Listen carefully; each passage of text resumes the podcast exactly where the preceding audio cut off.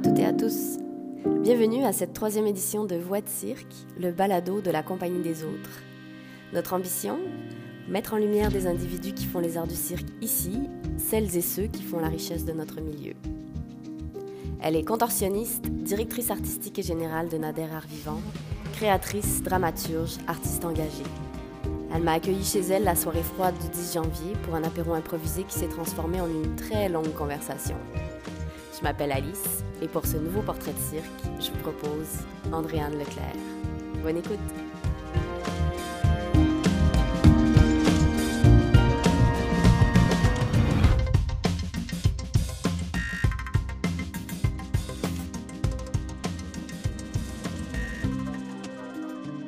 Bonjour Andréane. Bonjour Alice. Ça va bien? Oui, merci. Et toi? Oui, merci. Merci de m'accueillir chez toi.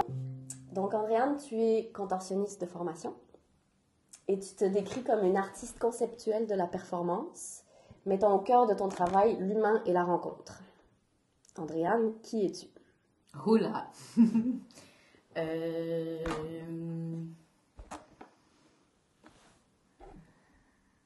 Ben, c'est une grande question, ça, hein, qui on est. Euh, question assez existentielle. Je... Je suis... Wow, tu peux éditer, hein? C'est drôle. Une question aussi simple me bouscule déjà juste en partant. Euh, je suis vraiment dans un espace de redéfinition en fait. hein, Et j'ai des grandes questions sur, euh, sur l'identité et les identités et les identités multiples et comment le corps est formé de tous ces espaces de rencontre, en fait. Donc, pense que je peux dire que je suis juste multiple. Quand et comment tu rencontres les arts du cirque? Alors, je viens de Gatineau, dans l'Outaouais. Et euh, c'est le cirque des Chouineuses qui sont passés au centre d'achat. Donc, euh, j'ai vraiment un premier contact avec le cirque euh, traditionnel au centre d'achat avec des animaux, des caravanes. Et je dois avoir six ans. Et euh, il y avait des. je- il me semble qu'il y avait des contorsionnistes. hein. Et quand j'étais très jeune, euh, je faisais de la gymnastique et ma soeur faisait aussi de la gymnastique. Et donc, euh, c'est ma soeur, quand elle, fait- elle revenait de la gym, euh, s'amusait à être professeure avec moi. Et donc, me poussait dans tous les sens. euh, et euh, parce qu'elle aussi était quand même très souple à, à faire de la, de la gym. Et c'est là qu'on a commencé, on faisait des positions classiques. euh, je- puis oui, on s'embarquait une par-dessus l'autre, à mes splits, euh, tout ça très très jeune. Et, euh, et ben, pas juste rapidement, mais bon, c'est ma mère qui a compté, mais il paraît que je voulais, euh, j'étais prête et je voulais partir. Moi, je, je repartais avec les caravanes, en fait. Des Quand le Chouineuses. cirque partait, des- avec le cirque des Chouineuses, moi, je repartais avec les caravanes à 7 ans. Ok. Oui, c'est sous 7 ans. Ok, donc tu as déjà une flexibilité, tu fais de la gym. Comment tu te rends à l'École nationale de cirque? Alors, c'est une très grande question que j'essaie encore de euh, comprendre moi-même, parce que bien que je, je viens de, de l'Outaouais, euh, ben à l'époque, là, je veux dire, on est en 91 peut-être, ou 92, euh, fait qu'on est encore au tout début du Cirque du Soleil. Donc, euh, voulant partir avec le Cirque des Chouineuses, ma mère a fait non. Euh, mais sauf que ma mère, qui croit vraiment beaucoup dans les rêves d'enfants, elle est, elle s'est chargée d'aller au club vidéo, aller chercher, je pense, les premières vidéocassettes euh, du Cirque du Soleil, du Cirque Inventé. Il y avait, je pense, des premières entrevues là, avec justement Angela Laurier. Et euh, Nouvelle Expérience, je pense, commençait. Fait que c'est comme ça qu'il y a eu comme mes premières euh, euh, découvertes du cirque. Et, et ben, il paraît, parce que je m'en souviens plus tellement, que genre ce désir de partir avec le cirque était comme vital. Et ma mère était un peu comme décontenancée devant cette, ce besoin. Et euh, donc, au départ, j'étais toute jeune, je devais avoir 8 ans. Elle a appelé au Cirque du Soleil, savoir s'ils prenaient les enfants, parce que les, les filles de Nouvelle-Ex étaient assez jeunes. Fait que c'est comme, est-ce que c'est une possibilité ou quelque chose? Et c'est le Cirque du Soleil qui avait dit, ben écoute, il y a l'École nationale de cirque pour les jeunes pour aller chercher une formation, puis euh, tout ça. Donc, je suis rentrée dans les cours préparatoires, j'ai passé les auditions. Fait que j'ai fait les cours préparatoires à 9 ans.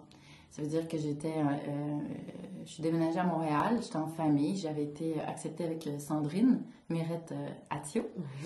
Et, euh, et j'ai habité chez Sandrine, voilà, avec Sandrine pendant quatre mois euh, dans sa famille qui m'a accueillie ouvertement aussi quand même, j'avais 9 ans. Je crois que mes parents pensaient profondément que ma passe cirque allait passer. que j'allais juste revenir, genre, au Québec, euh, pas au Québec, à Gatineau et juste continuer une vie normale. Et euh, à- ça a été quand même assez difficile d'être loin de mes parents à 9 ans quand même. Puis, euh, euh, puis ben, étant au préparatoire, ben, j'avais vite euh, vu ben, toute la gang du CES, du secondaire à l'époque, qui était là. Il y avait déjà euh, Victor Fomine qui enseignait le trapèze, euh, avec Stéphanie Lamoureux, que je me souviens comme je pense très clairement. Euh, il y avait les, les, les filles qui sont parties sur Kidam aussi. Fait il y avait comme genre vraiment, comme genre tout un, environnement qui, je pense, m'avait vraiment comme appelé. Fait c'est sûr que de revenir dans l'Outaouais, c'était vraiment juste comme genre transitoire pour pouvoir repartir au secondaire.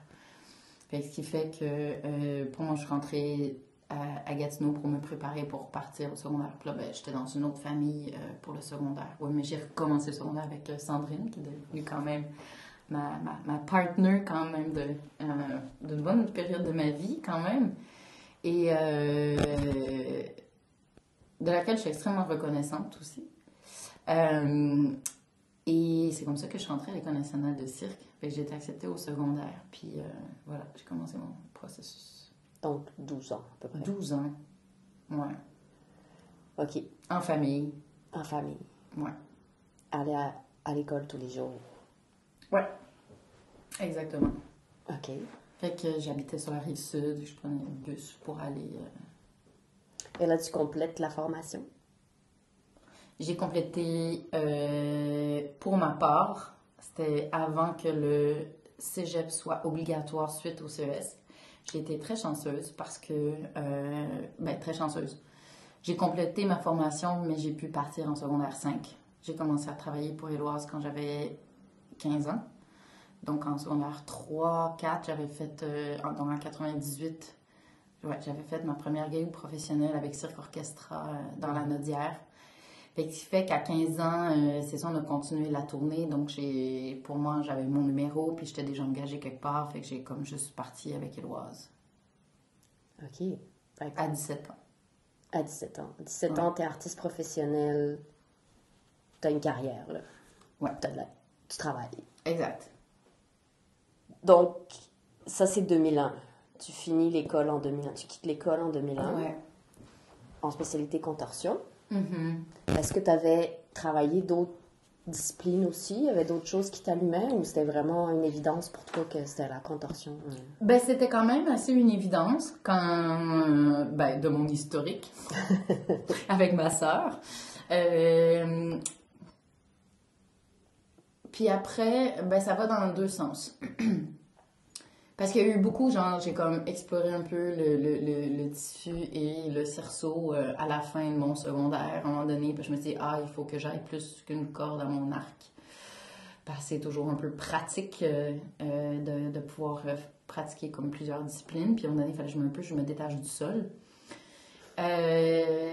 Sauf que tout le long de mon secondaire, ben, tout le long de ma formation, j'ai toujours trouvé, pour ma part, que le corps était assez. Donc, j'avais comme pas besoin d'un objet. Genre, c'est comme si l'objet détournait l'attention de qu'est-ce que mon corps pouvait m'apprendre, genre, qu'est-ce que mon corps pouvait me, me donner comme information, expérience, euh, recherche, sensation, tout ça. Euh, J'aime pas particulièrement les auteurs non plus. Et puis, euh, ben, il y avait personne qui faisait la contorsion aussi. Pendant mes cinq ans, été toute seule en contorsion. c'est vrai? Ouais. Fait qu'il y avait personne d'autre qui faisait la contorsion. Euh, Par contre, il faut que je dise deux choses. J'ai eu des fractures de stress à la colonne à 13 ans. Fait que ça, ça m'a quand même posé des questions. J'ai, j'ai pas pu m'entraîner, je pense, pendant huit mois quand même. Ah Et, euh, mais ça tombait sur l'été, puis ben, fait plein d'autres choses. Là, on faisait des étirements, on, faisait, on a travaillé les jambes beaucoup, on faisait comme genre, ouais. Puis euh, c'est ça, j'ai pu vraiment reprendre la contorsion après comme huit mois. Fait que pendant ce temps-là, ben, j'avais 13 ans. Fait c'était se demander est-ce que je faisais une autre discipline ou pas. J'avais pensé au fil de fer. Mais je trouvais la structure très lourde et je pense que j'étais pas assez patiente. J'étais comme, ouf, voyager avec un, un fil de fer, là. Puis déjà, je l'entendais des autres. Je suis comme, Pff, non, je m'aventure pas là-dedans. Mais j'ai eu quand même du plaisir à découvrir un peu le fil de fer. Puis après ça, euh, j'ai eu besoin, justement, comme de m'amuser puis d'explorer autre chose. Et j'ai fait de la barre russe Ah oui. à 15 ans. Puis ça, ben, on est complètement ailleurs. C'était complètement contre le désir de mon, de, mon professeur parce que, je veux dire, faire euh, de l'acrobatie, euh, justement, de la voltige, euh, quand normalement tu fais de la contorsion puis t'as pas le droit de courir et de sauter. Euh, mais je trouvais que la barre était comme molle, puis fait que je, je reçois pas beaucoup de chocs, puis tout ça. J'étais vraiment pas acrobate, dans le sens que, tu sais, j'ai fait double salto sur la, la barre russe, mais genre, je faisais même pas, genre, double salto à trampoline, là. OK. Dans le sens que j'ai comme tout appris l'acrobatie sur une barre russe, mais je sais pas, on dirait que ça faisait, il y a- ça, ça avait du sens, je comprenais comme, j'avais bien confiance dans mes porteurs, fait que, C'était qui tes porteurs? écoute, Donc, ça, c'est 2001. Tu finis l'école en 2001. Tu quittes l'école en 2001 ouais. en spécialité contorsion. Mhm. Est-ce que tu avais travaillé d'autres disciplines aussi? Il y avait d'autres choses qui t'allumaient ou c'était vraiment une évidence pour Philippe euh, Dreyfus et Johnny Gasser. Ah, mais là, ok. Voilà. Et j'étais spotée par euh, André Saint-Jean? Saint-Jean et Antoine Caravigny. Ouais. Bon, ben, je comprends que tu étais à l'aise avec tout ça. Ben là, tu te sentais en confiance. Mais tu sais, c'est sûr. euh, fait qu'on s'est Ok. bien, bien gros, euh, ben oui, amusé. Un moment donné, j'ai comme vite compris que j'avais une certaine limite acrobatique. Je veux dire, j'étais vraiment pas acrobate, là. J'ai pu faire des affaires quand même, mais. euh, ouais, mais ce sentiment-là, ça, comme. Mais tu sais, c'est drôle parce que, genre, ce sentiment-là d'être juste comme dans les airs sans rien, encore une fois, juste avec comme ton corps, genre pas accroché à quoi que ce soit. Moi, c'est vraiment ça qui me. Genre, ça, ça m'octroyait vraiment beaucoup de genre de. euh, ben, de, de, de de plaisir, mais comme. euh, ouais, comme une joie profonde. Ouais. Puis un sentiment de liberté. Et huit mois sans pouvoir pratiquer la contorsion à 13 ans, tu t'es pas dit euh, je laisse tomber le cirque, je vais aller voir ailleurs euh, ce qui se passe? C'était pas une option. euh? Non, c'était pas une option. Ok. C'est super. C'est beau. Ben, c'était pas une option, ben, par le contexte que j'étais pas dans ma famille, donc je leur parlais pas vraiment non plus. Euh, ils étaient pas vraiment au courant non plus. Euh, il y a eu beaucoup de sacrifices dans la famille pour que je puisse euh, faire l'école nationale de cirque. Donc, c'est comme. Mhm. Puis, tu sais, j'avais quand même une certaine liberté à 13 ans, quand même. On peut pas se le cacher. Fait que, retourner chez papa, maman, quand t'es comme à l'école de cirque, le choix, tu sais, tu fais ton chemin. Tu te gères. Tu te gères. Donc, Éloise, c'est ça. Qu'est-ce qui se passe après? Là, t'intègres le milieu du travail. Éloise, 17 ans. Et ensuite? Ben, déjà, euh, et ensuite, euh, ben c'est ça, comme je dis, j'ai commencé à Éloise à 15 ans, en fait, j'étais quand même assez jeune, puis entre 15 et 17, euh, j'avais fait quand même d'autres gigs, fait que j'avais euh, représenté le cirque Éloise et, euh, et l'École nationale de cirque dans... j'étais comme un numéro invité, quand même, à 16 ans, pour les 60e de la délégation du Québec à New York. Euh, fait que j'avais eu comme une expérience aussi quand même à l'international, quand même représentée comme des Mhm. structures québécoises, mais, mais euh, ben déjà cet espace-là de voyage, de partir comme en avion et faire un spectacle comme ailleurs, ça avait été quand même quelque chose. Puis aussi, euh, je pense en, en 2000 ou 2001, On est allé faire les spectacles en, attends, c'était quoi, année 2004 à la, la culture à Bruxelles, avec d'autres écoles de cirque. Puis euh, j'avais fait de la piste aux espoirs aussi, que j'avais remporté euh, une médaille. Ce qui fait que, genre, ce désir-là de, de, voyager, de faire mon chemin, il y avait quand même une certaine indépendance, mais c'est comme c'était très concret et très, comme, pas facile, mais à portée de main quand même, de juste faire comme. Puis à l'époque, je veux dire, justement, c'était pas des courriels, fait que tu rencontrais des gens, fait comme juste de partir, puis genre euh, d'aller rencontrer du monde, puis tu t'embarques dans la gig, puis il y avait comme très très grande solidarité aussi, je pense, circassienne, je pense encore aujourd'hui, mais à l'époque c'était vraiment particulier parce que justement les modes de communication n'étaient pas pareils. Et tu pouvais vraiment arriver quelque part, puis c'est comme les choses se créaient d'une façon vraiment organique. Ce qui veut dire qu'à Éloise, euh, ben, la tournée était quand même cirque orchestral, comme on jouait des orchestres symphoniques, là. Ce qui veut dire que euh, la tournée, euh, c'était pas du back-à-back, on n'a pas fait 300 dates, là. Je veux dire, c'était quand même assez euh, dispersé. Ce qui veut dire que entre chaque gig, je cherchais quand même des façons de comme faire d'autres projets ou de rester quelque part. d'aller par moi-même au Festival de Paris, juste pour comme aller voir. Fait que je me suis comme vraiment organisé une, vie sur le de voyage. Puis j'ai fait les Golden Circus. Golden Circus à Rome, à un moment donné. Ça, c'était, je représentais légendaire. Je fais par légendaire. Je connais pas ça, les Golden Circus, c'est quoi? À Rome, mon Dieu, c'est la famille Orphée. Il y avait des hommes canons, des loups en liberté, il y avait les plus grands tigres du monde. Wow. Il y avait, ouais, ouais, il y avait des hommes forts. Je faisais de la contorsion, puis il y avait même euh, il y avait deux numéros de contorsion. Il y avait moi, puis des Mongols, des, des, artistes mongols. Ce qui fait que c'était très drôle parce que le spectacle, parce qu'il y a eu, genre, je pense, nos styles de contorsion étaient tellement différents, ça dérangeait pas d'avoir une, discipline dans un spectacle.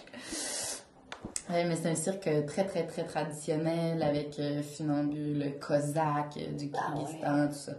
On a fait, je pense, 40 shows en trois semaines. Pour euh, Noël, c'était genre du 2-3 shows par jour, tous les jours. Et euh, c'est ça. Mais pour moi, genre, le, côté faire du cirque traditionnel a été vraiment important. Ah oui? Ça faisait partie de tes rêves? Mes rêves, non. Un besoin. Vraiment, et carrément, de comme. Justement, tu sais, on vient de Montréal, on fait genre du cirque contemporain. Euh, mais comme je disais, genre, j'ai comme découvert le cirque par le cirque traditionnel, par le mode de vie aussi euh, traditionnel. Euh, ben, c'est l'histoire du cirque aussi. Mm-hmm. Puis on en a peu au Québec, ce qui fait que pour moi, c'était juste vraiment important, en fait, de découvrir et de savoir c'était quoi cette réalité, en fait. J'ai toujours trouvé un peu dur. Euh, euh,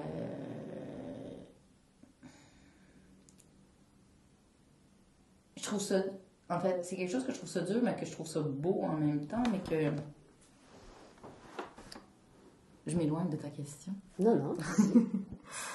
Je trouve ça dur et euh, euh, je trouve que souvent il y a un côté très hautain du cirque contemporain envers le cirque traditionnel. Et euh, je trouve ça vraiment dommage parce que je trouve que vraiment une, une des beautés du cirque, c'est comment ce que tous les mouvements artistiques circassiens évoluent parallèlement et ensemble dans le monde. Et je trouve qu'il y a vraiment une beauté dans le droit d'existence à tout le monde et je trouve que chacun peut venir apporter l'un l'autre. Tandis que genre dans tous les mouvements artistiques, souvent ils viennent comme l'un contre l'autre ou un en réponse à l'autre ou un en refus à certains codes de l'autre. De toujours de dire genre ah mais le cirque contemporain il n'y a pas d'animaux, ah il n'y a pas de tu sais on joue dans le théâtre, on n'a plus la, piste en, cercle ou tout ça. D'après moi, entre le cirque contemporain et le cirque traditionnel, c'est beaucoup plus profond que ça au niveau de la démarche artistique, etc. Les codes, pour moi, ne vont pas du tout au niveau euh, du cercle et des animaux. Mm-hmm. Fait que ce qui fait que je trouve que tous ces, justement, ces mouvements, ces esthétiques, en fait, circassiennes, euh, ouais, je les trouve très, très belles quand ils cohabitent euh, ensemble. je trouve que ça va chercher aussi, genre, ben, toute la richesse, en fait, des artistes de cirque. Fait que je trouve ça beau quand les artistes de cirque peuvent aussi voyager de l'un à l'autre parce qu'on a vraiment beaucoup à apprendre l'un de l'autre. Puis ben, je suis vraiment intéressée aussi dans la transmission de savoir transgénérationnel. Puis, je veux dire, le, le, le cirque traditionnel porte ça, genre, dans l'âme. Oui, Puis aussi, ça touche à d'autres réalités, tu sais, je veux dire, à travers le monde, quand, quand tu as un choix de faire du cirque ou quand tu n'as pas le choix de faire du cirque aussi, tu sais. Ce qui fait que ça abrouille certaines certitudes qu'on peut avoir et certains jugements qu'on peut porter aussi, je trouve souvent trop rapides ou trop superficiels, tu sais. Fait que j'avais comme ce désir-là de vraiment comme comprendre d'une façon comme euh, de l'expérience euh, plus profonde pour pouvoir, euh, ouais, explorer et vivre euh, Ben, je- la vie circassienne. Merci de partager ça. Je trouve Ouais. ça super intéressant comme, que comme vision. Puis, tu sais, j'avais noté justement que euh, Starlight, évidemment. Eh oui. Euh, Cirque Romanesque aussi. Ah, mais Cirque Romanesque, c'était un spectacle. Fait que genre, c'est comme là, mais j'ai fait mais- un spectacle, mais je pense que ça a été dans mes plus beaux spectacles à vie. Fait que Ah oui, hein? je, le, je, le, je le nomme parce que c'était. euh, ouais. Ouais, j'ai fait un spectacle avec eux, je pense, à Paris. Puis ouais, c'est ça. C'est transformateur. Ah oui. Ouais, des fois, c'est ça. Puis on m'a dit ça, genre dans ta bio, tu mets. Ben, ben, dans ta bio ou dans ton CV, c'est. C'est pas juste comme qu'est-ce qui est plus important en monde, c'est aussi comme qu'est-ce qui te transforme aussi, là. Ouais, c'est ça. Mais, euh, mais je peux pas dire euh, que j'ai tourné avec Romanesque, non. Starlight, t'as fait une, une saison avec eux? Oui, ben la première, comme j'ai fait l'école de cirque avec Jenny euh, Ouais. Gasser, euh, euh, puis ben justement, il y avait Anna Ward, Catherine Girard, Jean-Philippe Cuérier, C'était cette année-là, je savais pas que Cazobon. t'étais là. Oui, oui, fait qu'on était toutes comme une une gang de la promotion, en fait, de l'École nationale de cirque, puis c'était quand même, je veux dire, on avait évolué quand même avec Johnny, tu sais, pendant quand même, euh, je pense, lui, il a fait le, le diplôme d'études de l'école ou le DEC, fait que pendant trois ans, fait que c'était comme assez merveilleux euh, aussi d'aller comme dans son univers familial, puis comme, même chose, de découvrir la tradition circassienne, que le chapiteau, il se monte à 7 heures pas à 11, puis que pourquoi? Parce que c'est la tradition, tu sais, c'est comme. Puis on les plante, les... ben moi, moi non, parce que même chose, tu sais, j'étais une fille, donc je planquais pas, je plantais pas les piquettes. Non, mais tu sais, genre, La je m'occupais, exactement, tu sais, je m'occupais des petits tapis, tu sais, entre les, entre les piquettes et les petits tapis, des fois, je pense que j'aurais préféré les piquettes. Euh, fait que c'est ça, mais c'était beau. Puis aussi de découvrir la Suisse. tu sais, On a fait 84 villes en Suisse, tu sais, je veux dire. Puis même chose, la vie de cave, hein, le- pas d'électricité la nuit. euh, puis on parle de 2001, 2002, je pense, là, on est. Fait que même chose, il n'y a pas encore Internet, où c'était genre 20 francs en Suisse l'heure dans un café Internet, mais tu sais. Genre, tu y penses, tu as encore ta carte d'appel, puis il y avait encore, il y avait les premiers téléphones cellulaires, là, où est-ce que tu, genre, tu textais à la lettre, là. Fait qu'on avait tous nos petits plaster, puis nos, nos CD, puis écoute, on faisait la fête, puis c'était, ouais, quand même, euh, ouais, c'était chouette. Création contemporaine, j'ai comme identifié Tiger Lily's euh, Freak Show. J'ai fait quatre spectacles avec les Tiger Lilies. Ok. Euh, je pense qu'il faut nommer que, genre, mon premier spectacle contemporain de cirque que j'ai vu, c'était, genre, Le Cri du Caméléon, euh, mise en scène par Joseph Nadge. Mhm. Euh, J'étais en secondaire 1, il était venu à l'usine C. Euh, je veux dire, il y avait un gros poster du Cri du Caméléon à l'École nationale de cirque dans le sous-sol à l'époque. Tu sais, ça a quand même mis une barre assez haute euh, sur, je pense, qu'est-ce que je, je pouvais concevoir comme cirque contemporain. Pour moi, c'est comme Ouais, la recherche de. Ben, je pense que la démarche de Joseph Nadge est quand même assez majeure et importante dans juste même l'univers euh, artistique euh, général de la culture générale. Donc, ça, ça m'avait vraiment profondément marqué. Euh, ce qui fait que entre mon processus d'avoir découvert le cirque par le cirque traditionnel, d'avoir fait de l'école nationale de cirque en cirque contemporain, d'avoir travaillé avec des compagnies québécoises comme le Cirque Éloise, au sein de création justement grand public, d'être retournée dans le cirque traditionnel. Après ça, j'ai fait- aussi les cabarets. J'ai été pendant deux ans à Pomme Doc and Circumstance. Je connais pas pas Euh, c'est un des premiers soupers spectacles euh, dans des temps Allemagne? miroirs. Ouais. Ben, eux, ils étaient- là, à cette époque-là, ils étaient en Allemagne, ils étaient à Berlin, ils s'étaient installés à Berlin. Il faudrait aller voir euh, l'historique de Pomme Doc. À chaque ville, à chaque année, ils changeaient de ville. Euh, Mhm. c'est comme des un an. Puis, euh, je crois que c'est son nom, c'est Hans-Peter Vodars, qui était comme cook, puis il était devenu genre spécialiste de la cuisson du canard, puis il avait comme gagné des prix là-dedans, puis c'est ça. Puis il avait commencé à, il y avait une tente miroir, puis il avait commencé à faire un spectacle de cirque, parce que c'est aussi les artistes de cirque qui servaient la bouffe, puis il y avait la musique, puis euh, c'est un enchaînement de numéros, mais tout était comme genre assez euh, déjanté, puis euh, c'est ça. quand il était, ben, je pense juste avant Berlin, je pense de 96 à 2001, ça a été coproduit par le Cirque du Soleil. Oh. Euh, ouais. Puis euh, le Cirque du Soleil était comme, est arrivé, puis comme, vraiment comme restructuré, là, puis comme professionnalisé, si je peux dire. Il y avait comme genre des télé, des, backstage manager, il y avait des, des calls de cute, tu sais, c'est comme... il y a eu des mises en scène aussi.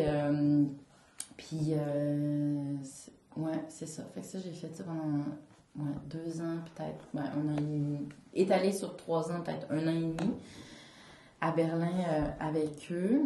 Puis après ça, j'avais commencé. Puis quand, donc, quand j'étais installée à Berlin, là, pour la première fois, comme j'avais un appartement pour la première fois depuis sept ans, où est-ce que je pouvais comme là m'installer. Euh, Berlin était extraordinaire. On est en 2004. Mm. On est 15 ans après la chute du mur. La ville est d'une effervescence totale. C'est les débuts d'Internet. Il n'y a pas encore Facebook. mais en même temps, il y a genre tous les journaux, encore comme genre des quartiers. Euh, tu sais, je veux dire, Berlin était comme merveilleux et il y avait une quantité phénoménale de stages. Et là, j'ai commencé à faire vraiment beaucoup de stages, des stages de buto, des stages, des stages de clown notamment. Et j'ai comme... Ouais, j'allais prendre des, des, des, classes de ballet. Je retournais comme vraiment apprendre comme genre des cours et avoir une vie aussi autour. Puis je pense que ça m'a comme vraiment... J'ai eu un stage de jeu masqué, puis j'ai travaillé là avec un metteur en scène qui s'appelle Michael Fogel qui a fait un spectacle de cirque contemporain inspiré de la physique quantique. Euh, ouais, inspiré de la physique euh, quantique en 2006 pour euh, Bremen, ville capitale de la science, je pense, là. Et ce qui a été vraiment fascinant, c'était que entre toutes les intentions de faire genre des spectacles de cirque contemporain avec des grandes démarches artistiques qu'on essaie de, pardon, qu'on essaie de défendre, dans des concepts, des machins. Puis là, c'est genre, on avait fait un travail de table, on avait des lectures à faire, on allait voir des films ensemble. Genre, euh, ouais, c'est ça. Il y a eu des, des scientifiques qui sont venus. Euh, mais au final, le spectacle était juste du cirque. Mais il y avait une réflexion sur la relation spectateur, la relation de temps, la relation à la perception, la proximité, les changements de perception, les différentes... Euh, il y avait une esthétique qui était faite, mais c'était... Puis ça disait juste comme... C'est juste un enchaînement de numéros. Puis comme on pourrait, on pourrait dire, genre le public se faisait face à face. Mais tout a été pensé, réfléchi, tout est un choix. Euh, fondé mhm. comme sur un travail colossal de recherche. Et ça, ça a été pour moi, mais comme transformateur. Puis, j'étais dans une époque où est-ce que justement, après avoir essayé comme, comme même, ça c'est avant les, les, les, les euh, ça a été comme un moment où est-ce que j'étais plus incapable de faire, j'étais plus capable de faire un numéro. J'étais comme, pourquoi je fais un numéro? Pourquoi je, suis, pourquoi je suis debout devant des spectateurs à essayer de passer un genre de concept ou un état ou comme une recherche que je pense, moi, super intéressante, puis que le spectateur fait, il fait juste venir me voir, fait comme, ah, j'ai toujours rêvé, moi aussi, de faire la suite quand j'étais jeune. Ça fait-tu mal? Puis là, j'étais comme, ouais, puis t'as-tu comme senti autre chose, genre, t'as comme, tu pu voir Une émotion, quelque chose? Et c'est là que j'ai compris que c'était juste un rapport au code. Mm-hmm. Les différents codes, l'utilisation des codes. C'était une question de dramaturgie puis d'écriture. C'est une question d'agencement, c'est une question de composition, c'est une question de genre en relation puis genre. Ce qui fait que avec ce spectacle-là, genre tous les codes ont été choisis, mis en place. Un metteur en scène de, de, de Michael, metteur en scène de Masque Larvaire, en plus, de théâtre euh, sans parole et euh, de, travail physique. Puis, euh, ouais, j'avais trouvé ça fascinant parce que là, c'est comme genre, le cirque était vraiment au soutien. Genre, ça avait un sens de faire du cirque pour moi. Dans le sens que on n'essayait pas de passer un sens à travers le cirque, mais le cirque devenait vraiment comme un, symbole porteur de sens qui, a été travaillé. Puis ça, pour moi, ça a été comme un, un revirement genre un 180 degrés de ma conception en fait mhm. circassienne. Puis avec le metteur en scène, fait c'est ça. J'étais incapable là de faire un numéro. J'avais plus envie de faire de numéro. Je comprenais plus pourquoi j'allais sur scène. J'étais tannée, j'étais blasée. J'avais fait comme genre plein de choses. J'étais comme oh, mon Dieu, j'étais tannée de recevoir ce retour-là du spectateur, d'être toujours spectaculaire, puis comme don incroyable. J'étais comme genre ça veut ça veut plus rien dire pour moi. Puis, euh, avec ce spectacle-là, je, bon, autant que j'ai trouvé le travail de table extraordinaire, le travail de recherche extraordinaire. Donc, j'étais incapable de monter le numéro. Fait qu'à chaque fois qu'il fallait présenter un peu sur ce sur quoi on travaillait, on avait plus ou moins des thèmes. Bon, j'improvisais plus ou moins de quoi, tu sais. Puis, à comme trois jours de la première, je vais voir le metteur en scène, puis j'ai dit genre, Non, elle, Michael, pas sûr, va être capable de faire la première. Il dit, mais comment ça? Je dis, ben, j'ai pas de numéro. Puis il dit, qu'est-ce que tu dis, t'as pas de numéro?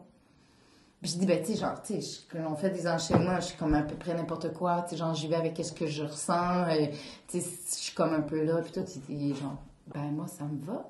Je dis, ouais, mais je peux pas faire ça sur scène, je veux dire. Puis là, j'avais quand même, j'avais quand même une réflexion derrière, tu sais, genre, de que je voulais que le spectateur danse avec moi, je voulais faire passer, genre, ben, un, rythme, je travaillais la respiration, il y avait comme, genre, plein de trucs, euh, ben, je me souviens plus trop, ça fait longtemps. Puis en fait, il dit, ben, c'est super. Mais fais ça, pourquoi tu le fais pas? Mais je dis, mais ça se fait pas sur scène, voyons donc, je peux pas faire de l'impro, je peux pas faire n'importe quoi.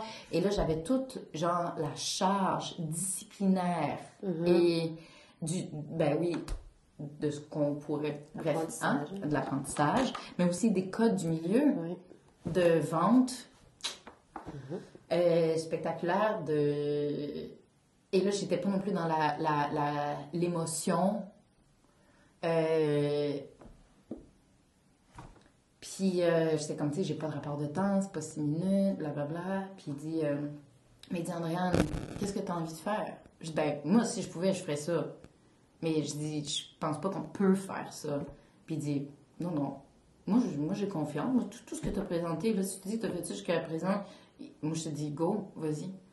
Et pour moi, Michael, c'est quelqu'un qui a eu confiance en moi, puis qui a eu confiance dans ma démarche artistique, et il m'a donné comme une place aussi d'expression à travers ça. Donc, ça a été assez radical avec cette création-là, en fait, que je ne pouvais pas retourner faire du cirque. Bon, fait j'ai pris une décision que j'allais plus refaire de cirque. Ah Puis là, c'est fini le cirque. C'est fini le cirque, exactement. OK. Euh, puis là, je suis rentrée à Montréal, j'ai produit ma première pièce qui s'appelle Et pourquoi pas. Et là, ben, comme je, comme je décide, moi, je fais plus de cirque, mais ben, les Lilies m'appellent. Puis là, ils me disent, puis là, je m'étais toujours dit, je suis comme, parce que j'avais entendu leur musique, j'ai trouvé vraiment bon. J'étais comme, ah, oh, a quand même une compagnie pour laquelle je travaillerais, quand même les Tagulilis, j'y trouve assez hot. Ouais, je trouve qu'ils sont pleins d'humour euh, aussi, puis d'un humour vraiment tordu. Et euh, je trouve, je les trouve aussi vraiment comme, je trouve leur humour vraiment intelligent et une capacité de jouer avec des émotions complètement grotesques et aux antipodes avec le spectateur d'amener le spectateur à rire de quelque chose que tu devrais pas être en train de rire. Donc, qui, puis quand tu prends conscience de, de ce que tu es en train de rire, tu te dis, oh my god, mais franchement, genre, tu peux pas, encore une fois, tu peux pas faire ça. Mais donc, je pense que c'est ce côté-là de ne pas pouvoir faire quelque chose, de se dire qu'on ne peut pas faire quelque chose. Qui te dit que tu peux pas faire quelque chose? Si t'es pas en train de blesser personne, t'es pas en train d'être violent, de quoi que ce soit, tu sais. Mm. Donc, c'est ça. Fait qu'ils m'ont appelé. Puis ça aussi, je pense que ça a été un de mes plus beaux spectacles à vie. C'était le Tagalili Circus à, la base. Je suis allée dans leur dernière représentation. Puis je me suis assise avec Martine, puis j'ai demandé, j'ai comme, OK, tu sais, pourquoi la contorsion sur la chanson de Paul Bearer? Tu genre, donne-moi un peu de contexte pour savoir un peu comment aller. Puis il m'a dit, il dit, you're the spirit of death. Only you in this room can decide when the people's gonna die. So you just have to guide them through death. J'ai fait Wow! Tout un programme. ça, c'est tout un rôle qu'on me donne en ce moment. Mais avec la, avec la contorsion. Et ça aussi par rapport aux spectateurs et l'artiste de cirque qui apprend beaucoup à être sur scène et à montrer, à donner tout ce que tu as.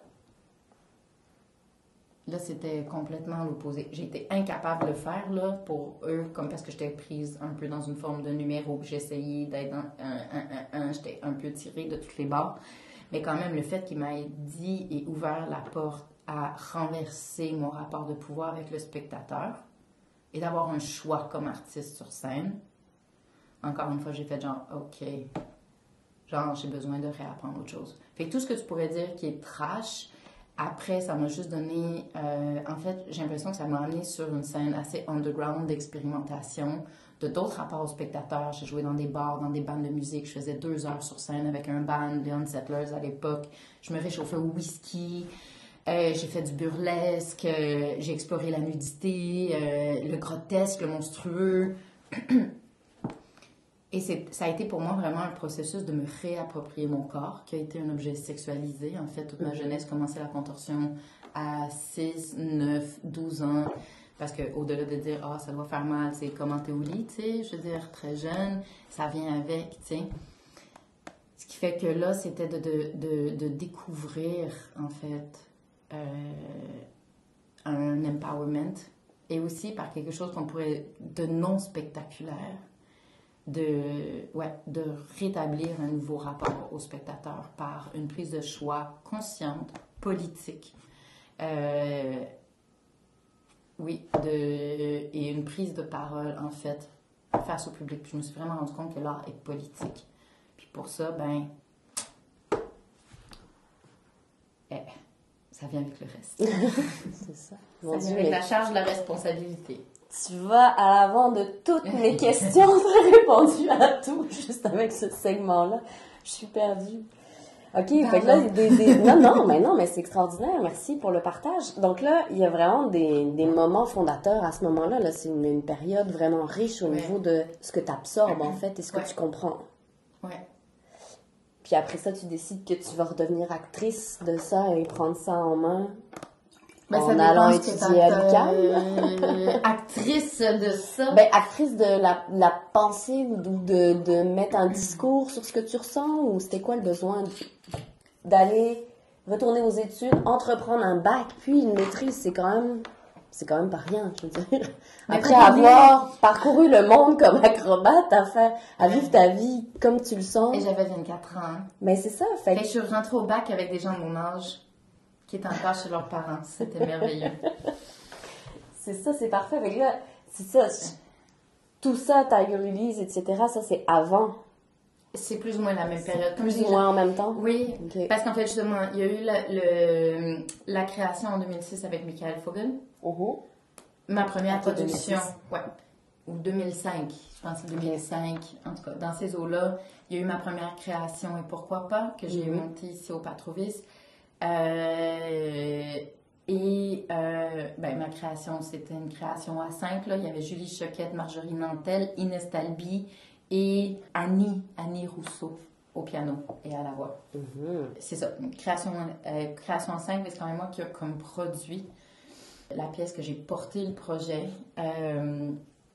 et puis les Lilies. Fait que ça a été vraiment comme trois étapes assez fondatrices et que là, j'avais pas vraiment d'autre issue parce que je pouvais pas retourner faire un numéro, puis c'était tout ce que je connaissais. Ben puis je venais de découvrir comme un processus de recherche-création. On venait de me faire questionner les codes fondamentaux de ce que j'avais appris disciplinaire. J'étais rentrée dans un espace de dramaturgie. On m'avait introduit à un nouveau rapport au spectateur et un droit de faire et de prendre parole sur scène. Qu'est-ce que tu veux que je fasse avec ça? Qu'est-ce que tu fais avec ça? Bah, je suis retournée à l'école. ouais, je me suis dit, ah, ok, c'est. Euh, puis oui, ben c'est ça. Puis tout le rapport au corps aussi, comme je disais, de me réapproprier le corps, de devenir un corps de femme, d'avoir un euh, aging bodies. Euh, mm-hmm. Tu sais, même à 24 ans, veux, veux pas, tu sais, t'es plus la petite cute, là. Genre, t'es encore, t'es cute. mais t'es quand même plus la petite cute de 17 ans. Tu sais, genre, veux, veux pas, genre, rapidement, ça va vite en cirque, tu sais. Fait que c'est comme genre, ah, ok, ma carrière va-tu vraiment finir comme à 30 ans, dans 5 ans, puis après ça, faut que je me fais cycle dans quelque chose. Cette idée-là, c'est comme genre, j'ai genre, si je suis artiste ou si on est artiste, pourquoi est-ce que notre carrière devrait finir à 30 ans? J'ai comme genre, des auteurs, des autrices euh, commencent, quand, quand tu commences à avoir vraiment quelque chose à dire, c'est à 35, 40, 45, 50, tu sais, puis comme genre, ça doit comme ouvrir sur quelque chose.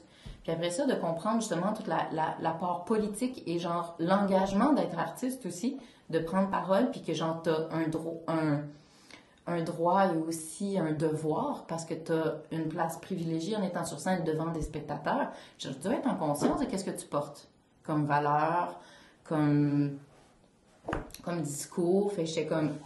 Et là, justement, tout le, féminisme est arrivé. Euh, fait que c'est ça. Fait qu'après ça, je me suis dit aussi, c'est fait parce que là, on m'a demandé, je rentre en théâtre. Parce que genre, pourquoi t'es pas allée en danse? Tu viens de la contorsion? Non, non, non. Que là, j'ai comme en théâtre parce que pour moi, ça a été vraiment justement la question de code, de dramaturgie, euh, de prise de parole, d'écriture. Euh, ouais, c'était vraiment à travers le corps aussi. Euh, je pense que l'expérience avec les Lily, c'était vraiment assez transformateur aussi en tant que rôle.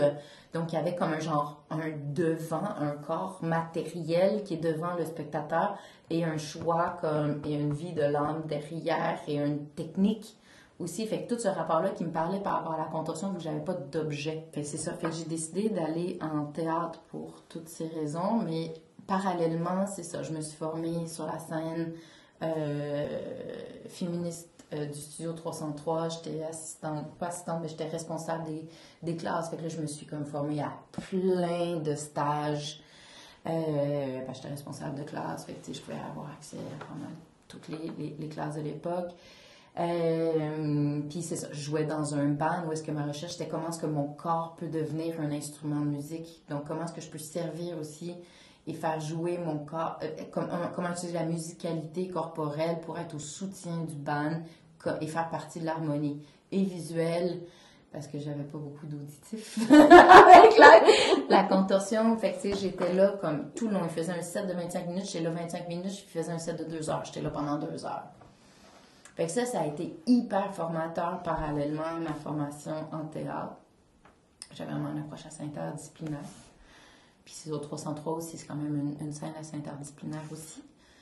Euh, j'ai fait beaucoup, beaucoup de cabaret euh, avec, avec le 303 et euh, Eddie Woman à l'époque.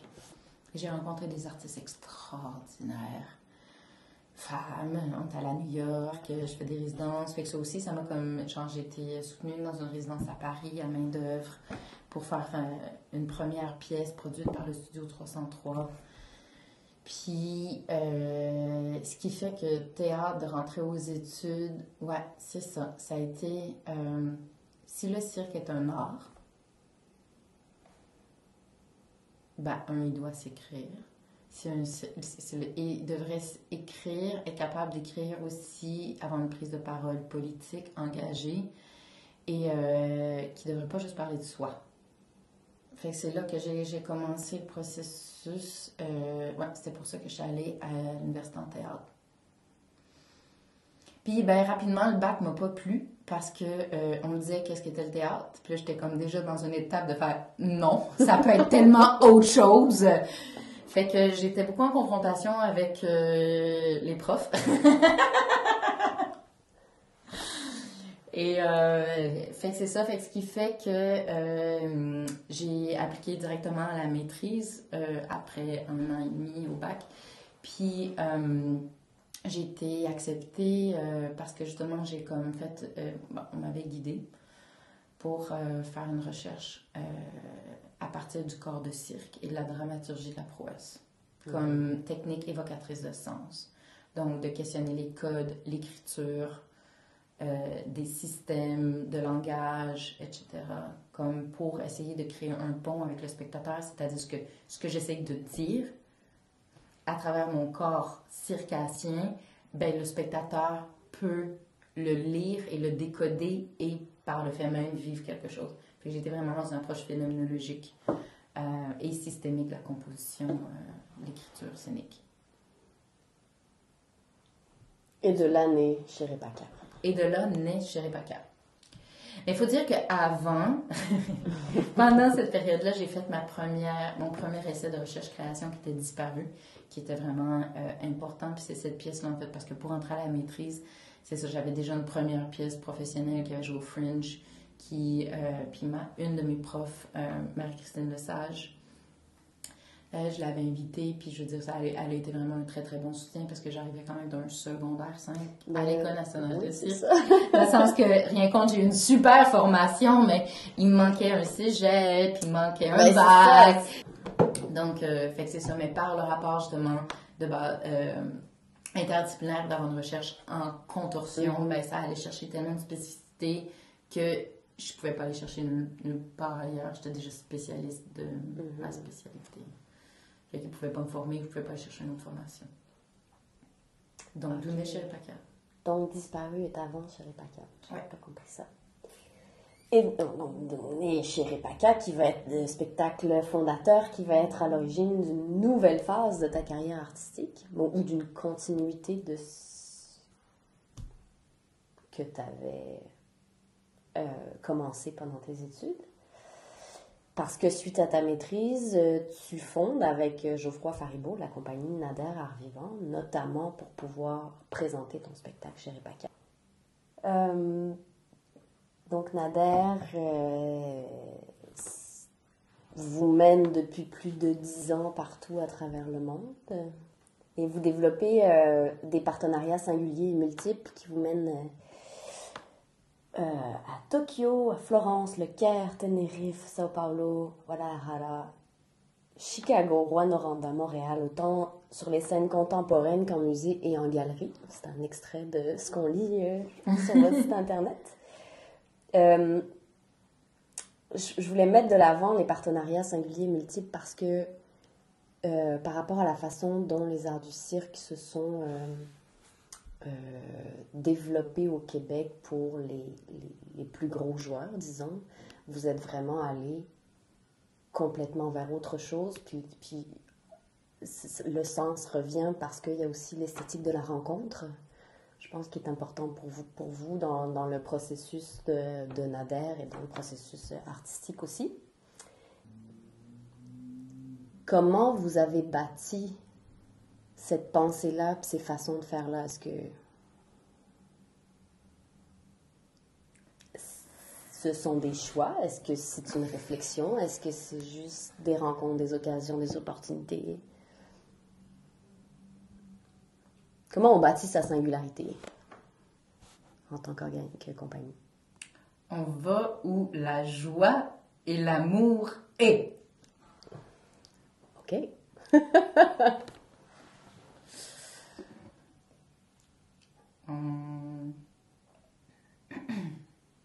Parole du Dalai Lama. Non.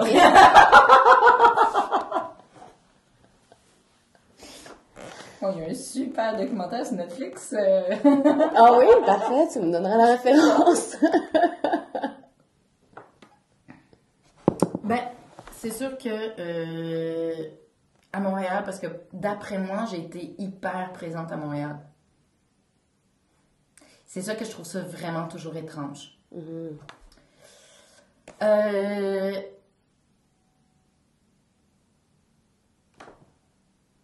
Mais bon, OK. Alors, disons que c'est probablement moi, mon point de vue, mon réseau, qui était pas du tout le même que le tien à l'époque. Euh, non, je pense juste qu'il y y a des.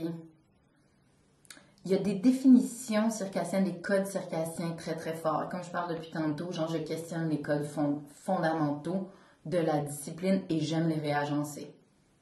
Je dis pas que j'ai fait une bonne façon de faire du cirque. Je pense juste une des façons de faire du cirque.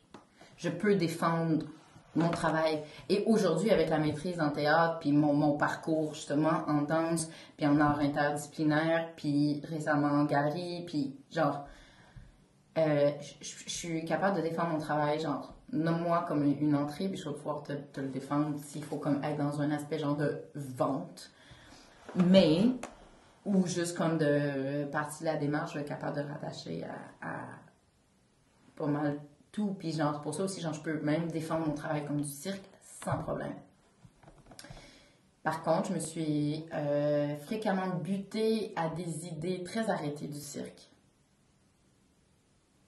Du type, le cirque, ça prend une fin heureuse et joyeuse.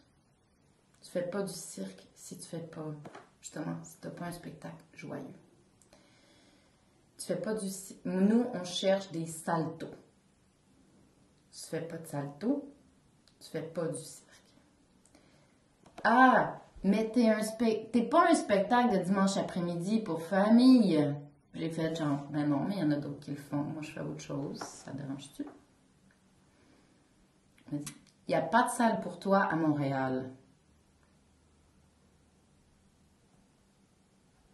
Donc, à un moment donné, c'est dur de faire sa place quand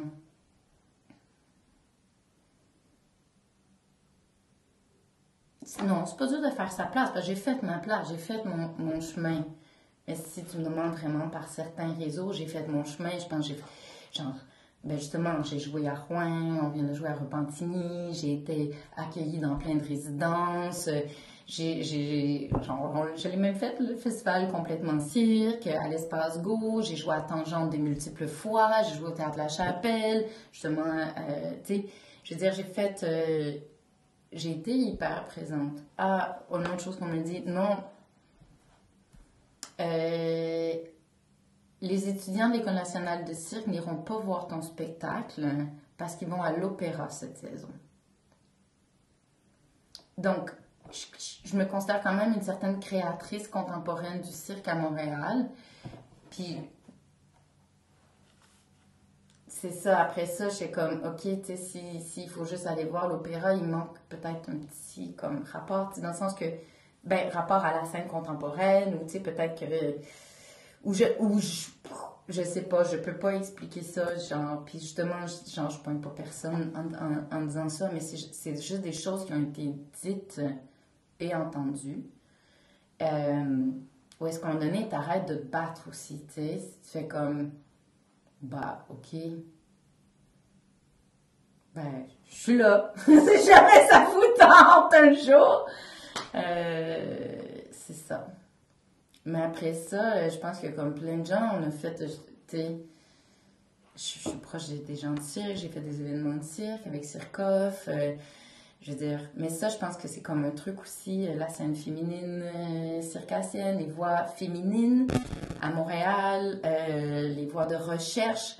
Il y en a une quantité aussi d'une scène alternative circassienne qui existe et qui travaille, qui sont partout, qui font des projets, qui font des spectacles. Mais bon, après ça, c'est. Il y a la loi du marché, il y a la loi de l'art, peut-être. Puis tu parlais des genre, est-ce que je suis trash? Non, j'aime quand c'est, comme, comme tu disais, genre, j'aime quand c'est porteur de sens, ça donne des marches. Fait que je vais où est-ce que ça, ça mène, tu vois? Puis qu'il y a un genre de contre-culture, peut-être, circassienne. Puis je pense que c'est là aussi dans la rencontre, c'est genre, c'est là que, que, a du sens. Je travaille avec des gens, je veux pas juste être dans un marché euh, pécunier. Euh, bon, j'ai besoin de vivre mon art, hein, comme tout le monde. Puis, mm-hmm. puis je vis de mon art aussi. Je pense que je suis assez chanceuse. Mais euh, ouais, c'est ça. Et dans tout ça, il y a des alliés extraordinaires. Puis justement, tu sais, je suis juste pas présente sur les scènes circassiennes.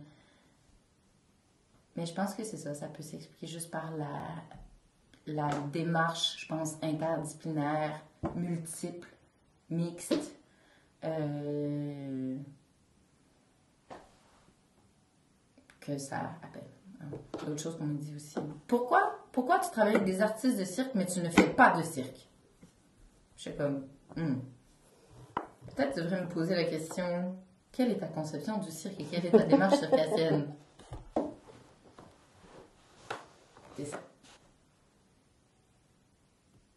Merci de ta franchise. je te laisse le choix de décider. Ben, je pense que ça peut servir déjà. Parce que je pense que je suis pas toute seule là-dedans. Non, certainement pas. Non. C'est drôle, hein? Il y a des gens qui sont venus, euh, quand j'ai fait de la maîtrise, on me dit Ah, mais moi, donc ça va rester sur une, tablette de bibliothèque à l'UQAM, tu sais. Il y a des gens qui sont venus me voir et me dire genre, hey, tout le long de ma formation, ton mémoire a été mon, livre de chevet.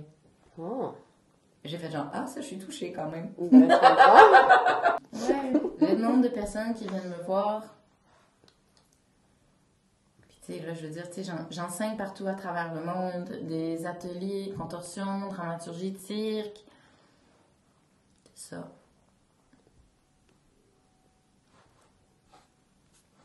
Ton chemin. Oui. En suivant le sens. Mm-hmm. Bon, je m'aide pas peut-être parce que je suis pas très. Euh, je suis pas à tous les événements, les premières. Je sais que ça marche de même, tu sais, genre. Je pense que c'est ça pour ça que je on va où l'amour et la joie nous appellent, dans le sens que, tu sais, naturellement, par les intérêts esthétiques, par les, les intérêts juste naturels, je pense aussi que tu fais ton chemin. Euh, ça, c'est quelque chose que j'encourage vraiment beaucoup, tu sais, pour tous les artistes de cirque, de comme.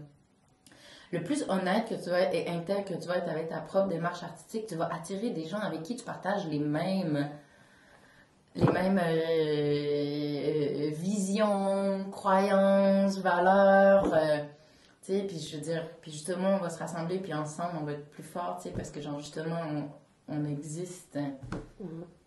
La scène alternative existe. Tu développes un discours euh, artistique autour de la pratique de la contorsion qui devient une réflexion sur le mouvement. Tu parles d'ailleurs de pratique corporelle. Le corps, pour toi, c'est quoi? Oh boy.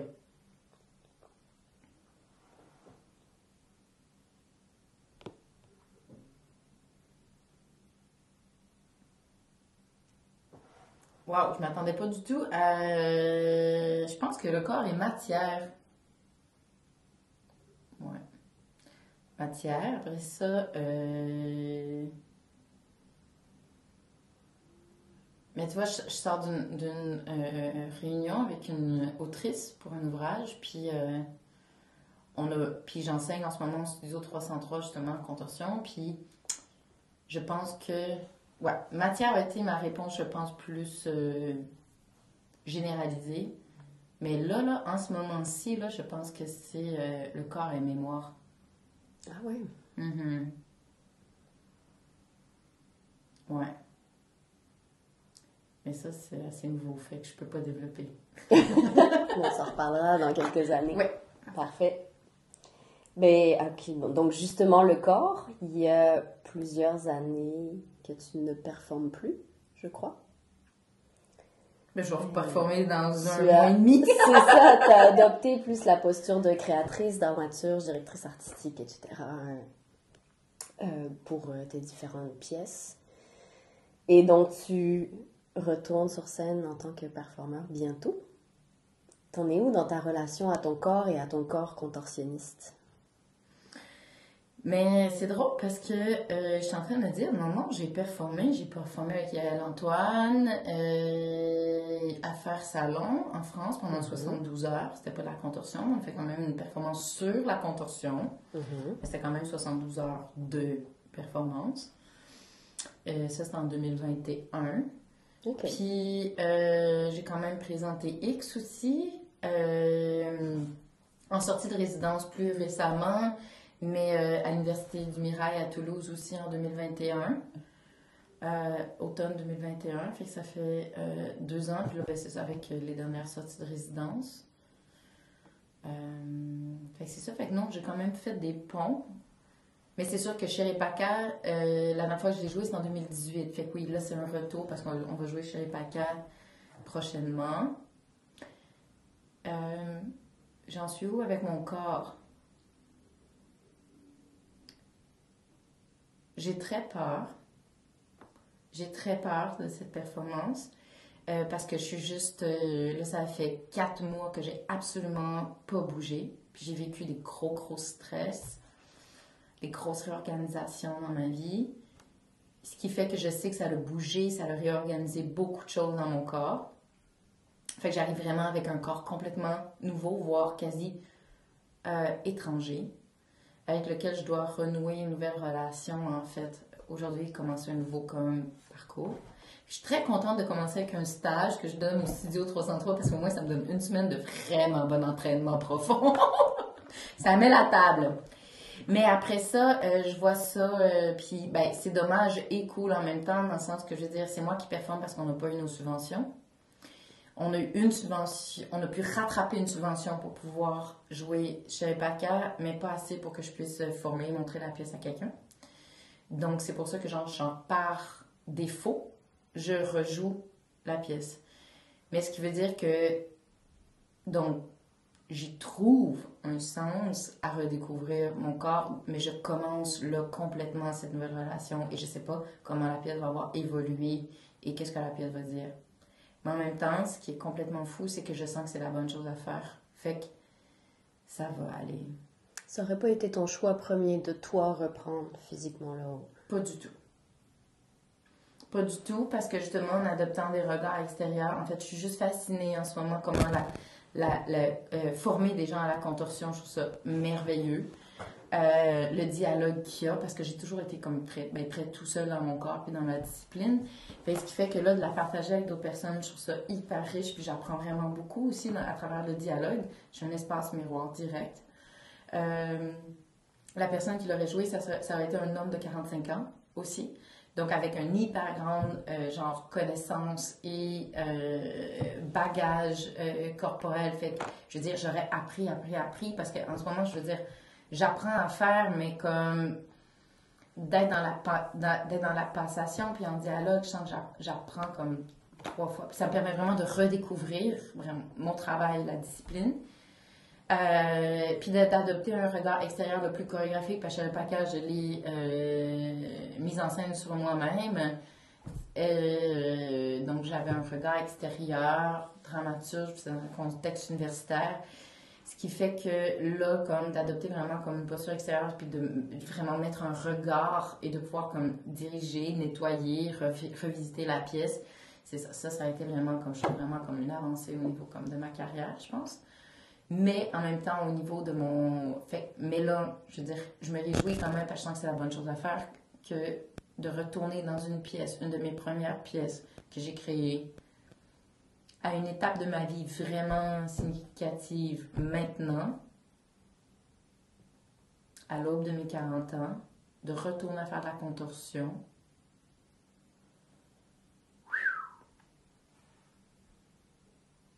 ouais ça va être on peut s'en reparler dans deux mois. On parlait de sens, ça? ouais. Et je sais pas à quel point j'ai envie d'avoir mal, tu sais, genre, mm. tu sais, veux, veux pas, ça fait mal. Faut que t'enjoy avoir un peu mal quand même, tu sais. Là, je sais plus si j'enjoy tant que ça, fait que c'est sûr, il que je modifie, tu sais, mais modifier comment, euh, ouais, à voir. En respectant la pièce, ça fait, ouais. Euh, bon, dans ma grande naïveté, j'avais écrit euh, J'ai envie de parler de féminisme. oui! Parce que je ne connaissais pas ta relation, on n'en a jamais parlé euh, à, tout ça. certaines de tes créations sont parfois sensuelles, voire sexuelles. il y a quelque chose de la reprise, évidemment, de contrôle et de pouvoir par la femme sur leur corps. Tu parlais tout à, tout à l'heure d'empouvoirment. Euh, sur euh, leur corps, leurs envies, leur liberté. Je ne sais pas si c'est pertinent de poser cette question-là, mais elle est écrite, je vais quand même te la, te la poser. Où tu te places dans le spectre du féminisme et est-ce que c'est un sujet dans ta création? Dans le spectre du féminisme, c'est large. C'est très large. Mais où est-ce que je me place aujourd'hui? Mm-hmm. Euh, et c'est peut-être parce que j'ai 40 ans. Euh, ce qui fait que aujourd'hui, euh. Vu que j'ai voyagé beaucoup, genre, j'ai beaucoup, beaucoup observé la place de la, de la femme et les différents combats de la femme à l'international, mais très très peu au Québec. Puis en ce moment, Euh, ben, notamment avec le projet Polytechnique euh, que Mhm. joue au TNM. Euh, différents événements dans ma vie, discussions avec ma mère. Je me pose vraiment beaucoup de questions sur le féminisme québécois ou le féminisme au Québec, que je pense qu'il est hyper complexe, puis que je viens de me rendre compte à quel point je le connais peu. Même en ayant comme grandi dans ma scène artistique sur la scène féministe montréalaise euh, et burlesque. Euh, en ayant travaillé des textes comme La putain de Babylone, qui est l'Apocalypse 17 de la Bible.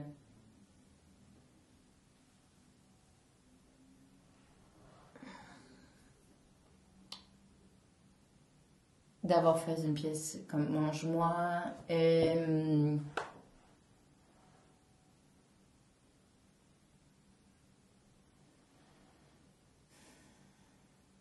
Je dirais que mes premières pièces, puis genre tout, justement, il y a eu l'apprentissage de la scène féministe montréalaise, il y a eu mes, mes, mes premiers besoins instinctifs de prise de parole et de euh, d'empowerment féminin à travers les œuvres artistiques. Mais justement, où est-ce que je me situe aujourd'hui? C'est une compré- compréhension, un désir de, en fait, une observation que je connais très très peu et qui est un féminisme très complexe au Québec. Et ça, j'ai envie de vraiment m'y intéresser. Parce que malheureusement, je sens que le combat est loin d'être fini.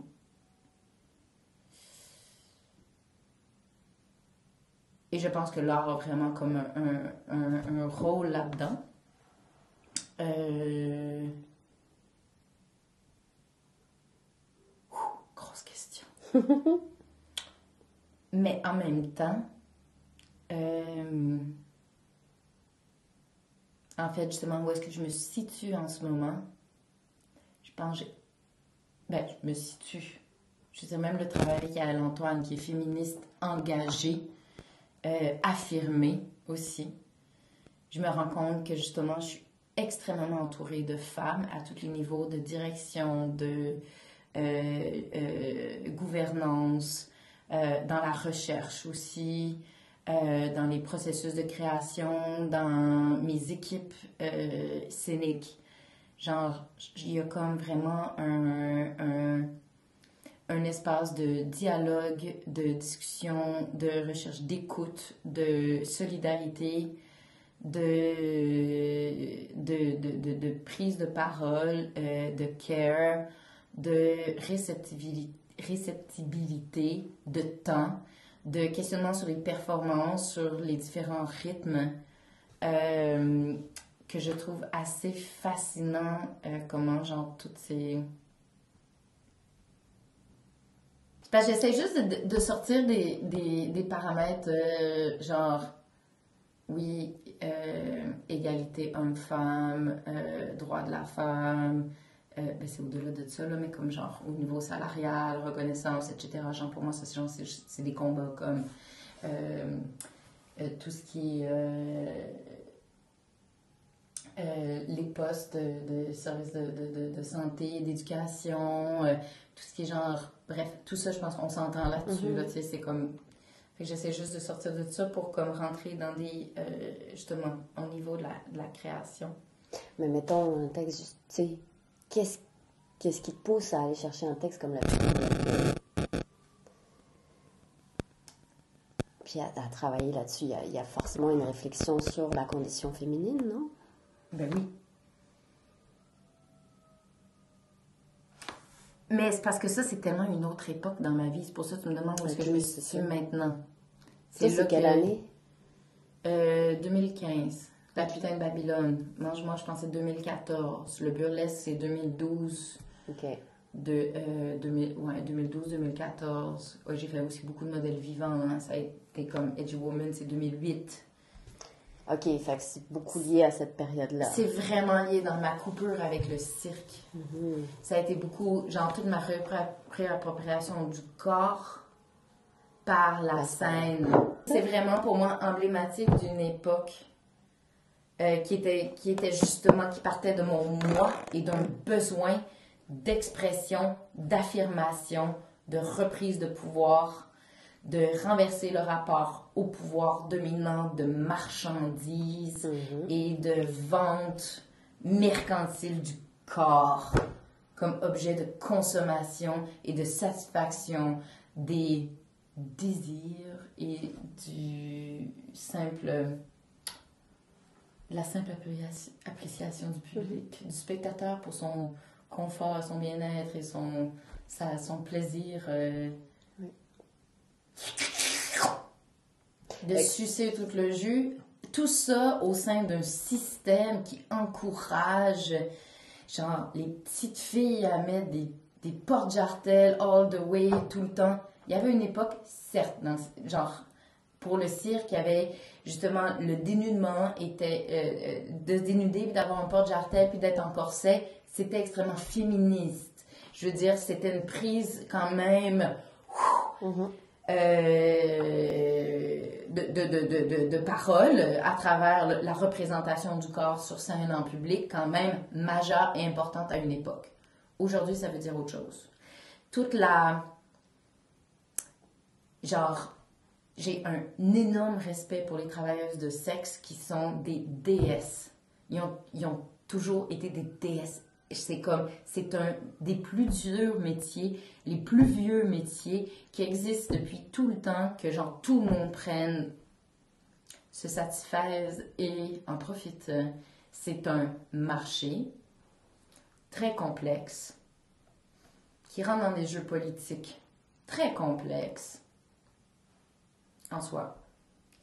Mais la, la romantisation du travail de sexe ou de jouer les petites filles sensuelles au désir d'un metteur en scène pour aller écarter ses jambes très grands à s'asseoir sur genre je me pose sérieusement des questions d'avoir toujours la petite poupée qui est manipulée par des hommes, qui est écartelée à chaque fois, qui est juste une matière à euh, manipulation. C'est horrible. Horrible. Et les gens le font par besoin de travailler. Alors la putain de Babylone, c'est ça. C'est qui la vraie pute? Jusque où est-ce qu'on est prête à aller? Ouais, pour avoir de la reconnaissance, pour se satisfaire, pour satisfaire l'autre, pour pouvoir travailler, par peur d'exister, par peur de dire, par peur d'être rejeté. Puis étrangement, quand tu parles, tu as une voix, t'es éjecté. Alors la peur est réelle. Tu fais quoi avec ça?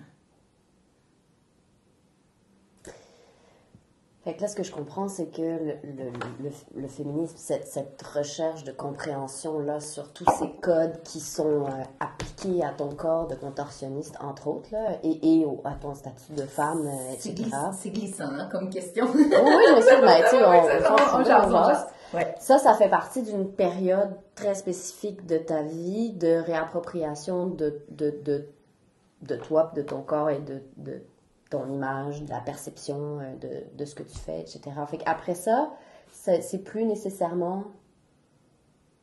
Ça fait plus nécessairement partie de tes créations. Ou c'est juste, c'est intrinsèque, ça devient vraiment, t'as plus besoin de le revendiquer, c'est en toi, c'est assumé, puis ça fait partie de ce que, de la vision artistique et de la, de la, de la vision et de la façon de faire de Nader, point. Euh, je dirais que genre cette étape-là de ma vie venait vraiment comme d'un besoin profond du moi. C'était très personnel. Mhm. Pour essayer de transcender peut-être le jeu d'une certaine façon, mais euh, aujourd'hui, euh, justement, pour, euh, je pense que le féminisme est encore présent, mais je dirais plus comme, un, comme une source d'eau dans le Mhm. profond. Donc, dans des choix concrets, mais je pense qu'il dépasse même juste la création ou les sujets de création. C'est ça. C'est plus le propos, mais c'est une évidence qu'il est là Dans tes façons de faire, dans tes façons de penser, dans... Dans les modèles de production, dans les modèles de gestion, dans les modèles de création, dans les rythmes de création, dans les équipes, dans la représentativité, dans... Ouais, complètement. Je veux changer de sujet complètement. Tu en as parlé un petit peu, tu as glissé un mot sur euh, l'enseignement. Euh, visiblement, en ce moment, ça t'apporte beaucoup, tes cours euh, au Studio 303. Je me demandais, dans l'absolu, qu'est-ce que ça t'apporte dans ta pratique, dans ta vision artistique, dans ton rapport à ton milieu? Enseigner la contorsion aussi, il y a le retour à la vision du cirque. Ben, euh, c'est vraiment très, très, très euh, fondateur dans ma démarche artistique, là, ça c'est sûr. Enseigner? Enseigner, oui. De développer euh, une approche pédagogique de mhm. la contorsion à des non-contorsionnistes, ça a été un point tournant. C'est justement genre 2015, là, après la putain de Babylone, après genre mes besoins de mon expression. Essayer de rentrer dans quelque chose de plus grand, puis par rapport à la contorsion, puis encore une fois, je commence à enseigner au 303.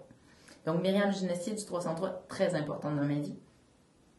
Je lui dois beaucoup, beaucoup de reconnaissance, aussi envers sa confiance. Euh, m'a offert d'enseigner la contorsion au 303. Puis j'ai fait genre, qu'est-ce que je vais faire? Pourquoi? Qu'est-ce que j'ai à enseigner? Et aussi à des nuances de cirque, parce que j'ai très, très peu enseigné à l'École nationale de cirque. Et j'ai les, gens, euh, j'ai enseigné beaucoup plus en, en, privé. Euh, beaucoup de contorsionnistes qui, une fois sont blessés, fait, ah, il paraît que tu as une approche très, euh, très, très en harmonie avec le corps et qu'on a pas mal avec toi. Je suis comme, ah ben oui, c'est super. Mais normalement, vas revenir avant que tu te blesses pour avoir une meilleure longévité. Euh, mais bon, bref, mais ça, c'est quand même quelque chose qui est, qui, est, revenu souvent, que j'ai toujours trouvé très drôle. Mais ce qui fait que, non, c'est ça, j'ai très très peu enseigné à l'École nationale de cirque. Et donc, ma première opportunité vraiment comme d'enseignement euh, a été au, euh, dans mes premières expériences, a été au Studio 303 avec non seulement des danseurs, parce que c'est vraiment un lieu aussi interdisciplinaire, donc, il y avait des gens de tout horizon, entre autres, genre, il y avait un b-boy de 72 ans qui venait du Vermont tous les matins. Wow. Yes. Puis, euh, qui faisait l'aller-retour. Il y avait des super grands yogis montréalais, que je me souviens plus c'est quoi leur, son, leur nom, qui étaient là. Il y avait comme un monde, genre, vraiment riche, mais non contorsionniste et non de cirque. Et donc, ça a été vraiment merveilleux parce que ça m'a vraiment euh, appris. Fait que j'ai développé une classe, en fait, qui était beaucoup plus axée sur des paramètres, des lois fondamentales que j'ai appris par la contorsion, un, état, une disponibilité, des. Euh,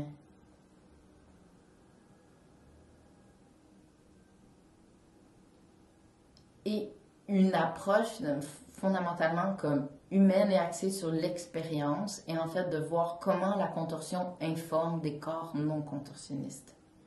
Donc de défocuser, donc d'approcher la contorsion beaucoup plus par une philosophie qui va venir travailler le corps, mais pas dans la recherche d'un aboutissement, d'un but de faire ou de performer quelque chose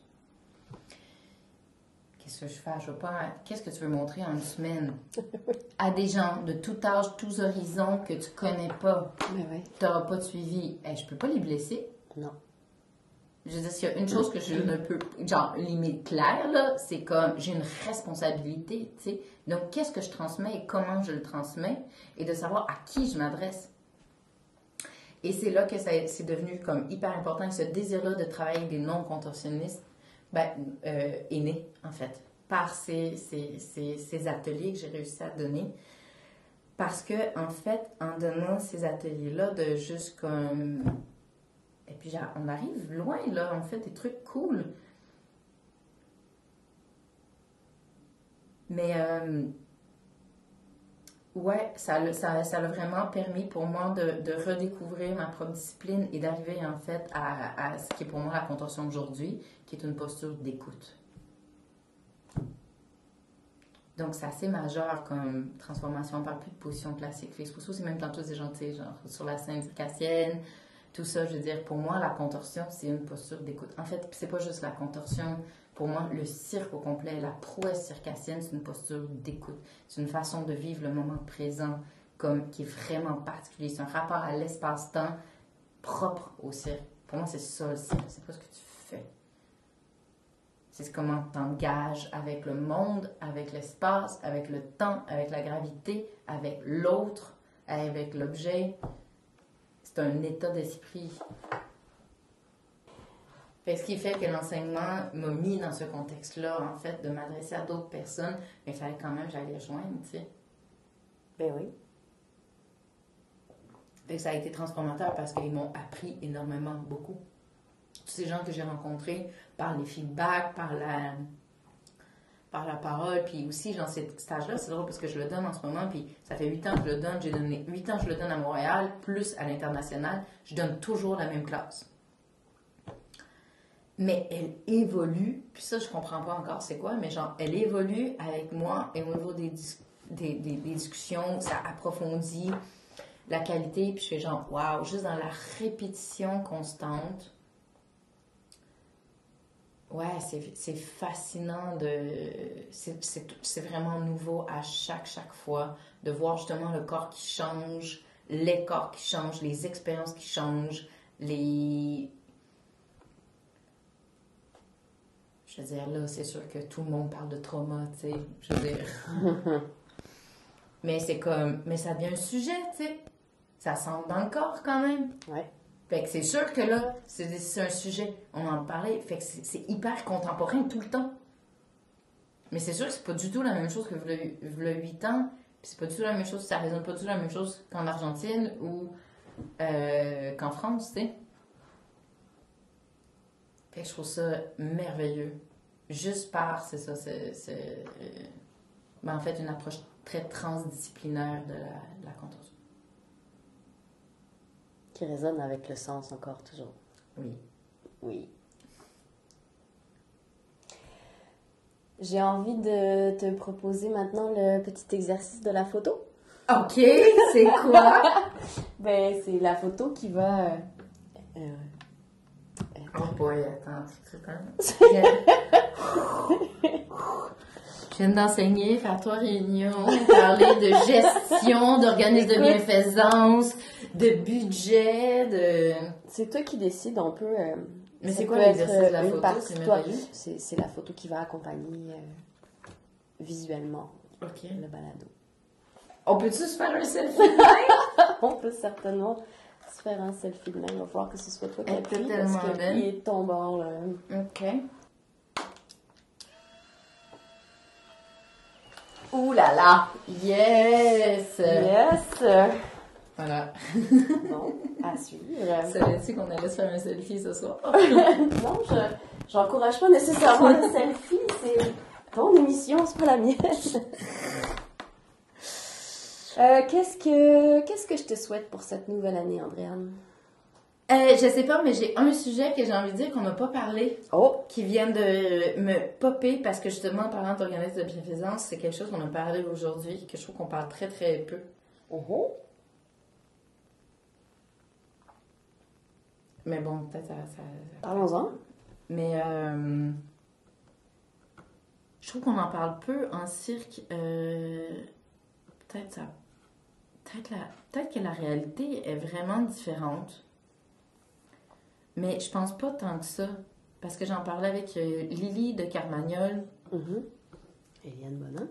Mhm. Mais comment, puis je trouve que justement dans les, dans, dans les, les discussions de, de cirque, puis les tables rondes, puis genre, tu sais, tout ça, peut-être que justement avec le, le métier assez euh, euh, mercantile qui existe autour des arts du cirque, peut-être que pour certaines compagnies, c'est moins une réalité. Mais justement, si on veut encourager des voies alternatives de cirque, la lourdeur en fait de la gestion et euh, du poids aussi du marché. Euh, on parle des subventions. J'ai été, tu sais, j'ai comme assisté.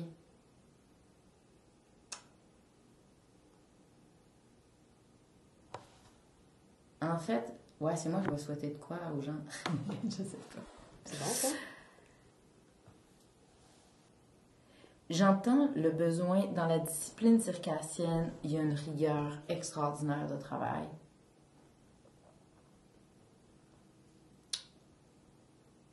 Je découvre que dans le monde de la gestion, c'est tellement lourd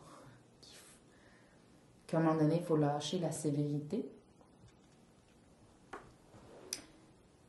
Mais c'est pas tout à fait là que j'ai envie d'en venir. il y a deux choses.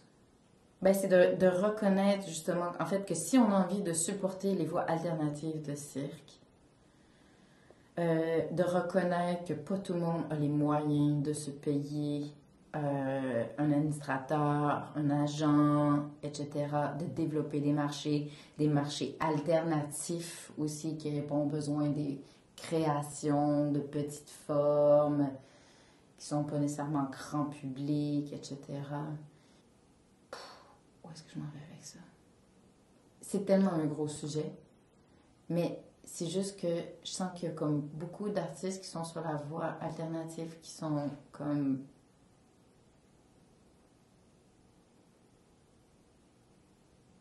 C'est un monstre de savoir comment faire, puis par où aller. Ah, c'est là que je veux en venir. Il y a des ressources, mais je trouve que, je vais être claire, souvent les jurys de pairs, même si c'est un, un, un, un système dans lequel je reconnais et que je trouve qu'il est hyper important d'être, mais je trouve qu'il y a une hyper sévérité des pairs, souvent au sein des propositions et du soutien. Puis je trouve que c'est déjà tellement lourd, puis on fait tellement de travail, puis on porte tellement de choses, puis on est tellement attentionné, rigoureux, que je pense que... Puis on a tellement de belle soli- solidarité dans les modes de vie, mais je pense que j'appelle vraiment à justement une... euh, meilleure cohabitation des propositions, puis comme une douceur, une acceptation aussi, puis un soutien, en fait, ben, comme, comme tu fais, comme la compagnie des autres fait, mais au niveau, je pense, du, du, du, milieu en général, de, de soutenir les formes euh, multiples de cirque et de s'encourager, en fait, dans les voies différentes. Je pense que c'est une des forces du cirque, d'être chacun genre avec des, des, des personnalités fortes. Mais étrangement, je trouve que dans le milieu, il y a une conformité extrême. Et je sais comme comment est-ce que justement la beauté du savoir-vivre ensemble peut aussi résonner dans nos modèles de gestion et de euh, communauté beaucoup plus large pour s'entraider en fait, pour que le cirque puisse vraiment rayonner dans une multiplicité puis une complexité autant des propositions euh, ouais, des, des pos- propositions artistiques. Puis surtout dans le monde qui s'en va comme complètement à droite, on a besoin d'art.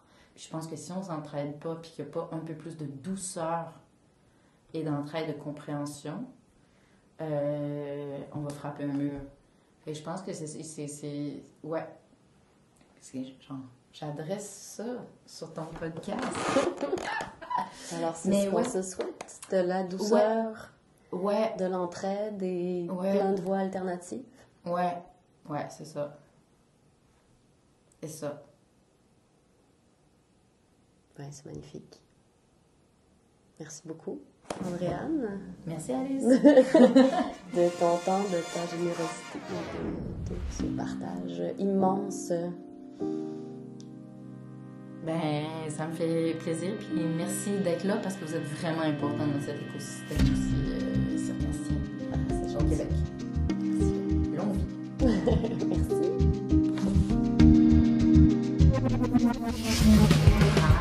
Allez, tantôt. Elle va me la sortir jusqu'au bout, ma ma scène trash. Je trouve ça juste très drôle. Ça va? Ouais. Je tiens à remercier Dave Sima pour le générique de ce balado et Christian Sancho Garmateur pour le graphisme de l'image. Le mois prochain, je rencontre Rosalie Beauchamp, directrice générale du monastère. Merci pour votre écoute et portez-vous bien.